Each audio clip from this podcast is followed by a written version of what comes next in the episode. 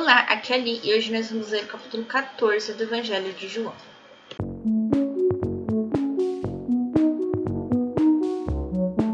Bem-vindos aos Novenáticos e hoje nós vamos ler o capítulo 14 do Evangelho de João. Jesus, o único caminho. Não se perturbe o vosso coração. Credes em Deus, crede também em mim. Na casa de meu pai há muitas moradas. Não for assim, e eu vos teria dito, pois vou preparar-vos um lugar. Depois de ir e vos preparar lugar, voltareis e vos tomarei comigo, para que onde eu estou também vós estejais. E vós conheceis o caminho para onde vou. Disse-lhe Tomé: Senhor, não sabemos para onde vais. Como podemos conhecer o caminho?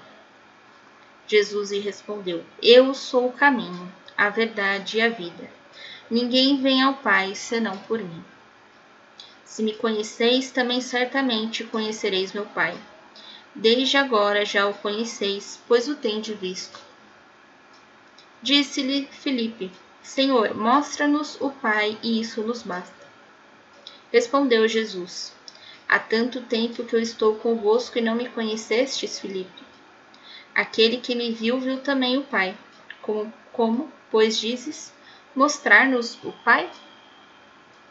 Não credes que estou no Pai e que o Pai está em mim? As palavras que vos digo, não as digo de mim mesmo, mas o Pai que permanece em mim é que realiza suas próprias obras. Crede-me, estou no Pai e o Pai em mim. Crede-o ao menos por causa dessas obras. Em verdade, em verdade vos digo: aquele que crê em mim fará também as obras que eu faço, e fará ainda as maiores do que estas, porque vou para junto do Pai. E tudo o que o pedirdes ao Pai em meu nome, vou-lo farei para que o Pai seja glorificado no Filho. Qualquer coisa que me pedirdes em meu nome, vou-lo farei. Promessa do Espírito. Se me amais, guardareis os meus mandamentos. E eu rogarei ao Pai, e ele vos dará outro Paráclito, para que fique eternamente convosco. É o Espírito da Verdade, que o mundo não pode receber, porque não o vê nem o conhece. Mas vós o conhecereis, porque permanecerá convosco e estará em vós. Não vos deixareis órfãos, voltarei a vós. Ainda um pouco de tempo e o mundo já não me verá. Vós, porém, me tornareis a ver, porque eu vivo e vós verei, vivereis.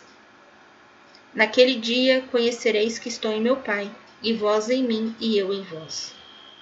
Aquele que tem os meus mandamentos e os guardas, esse é que me ama.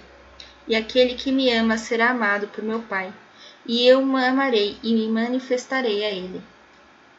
Pergunta-lhe Judas, não o Iscariotes: Senhor, por que razão has de manifestar-te a nós e não ao mundo?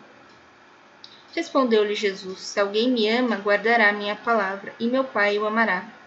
E nós viremos a ele, e nele faremos nossa morada. Aquele que não me ama não guarda as minhas palavras. A palavra que tendes ouvido não é a minha, mas sim do Pai que me enviou.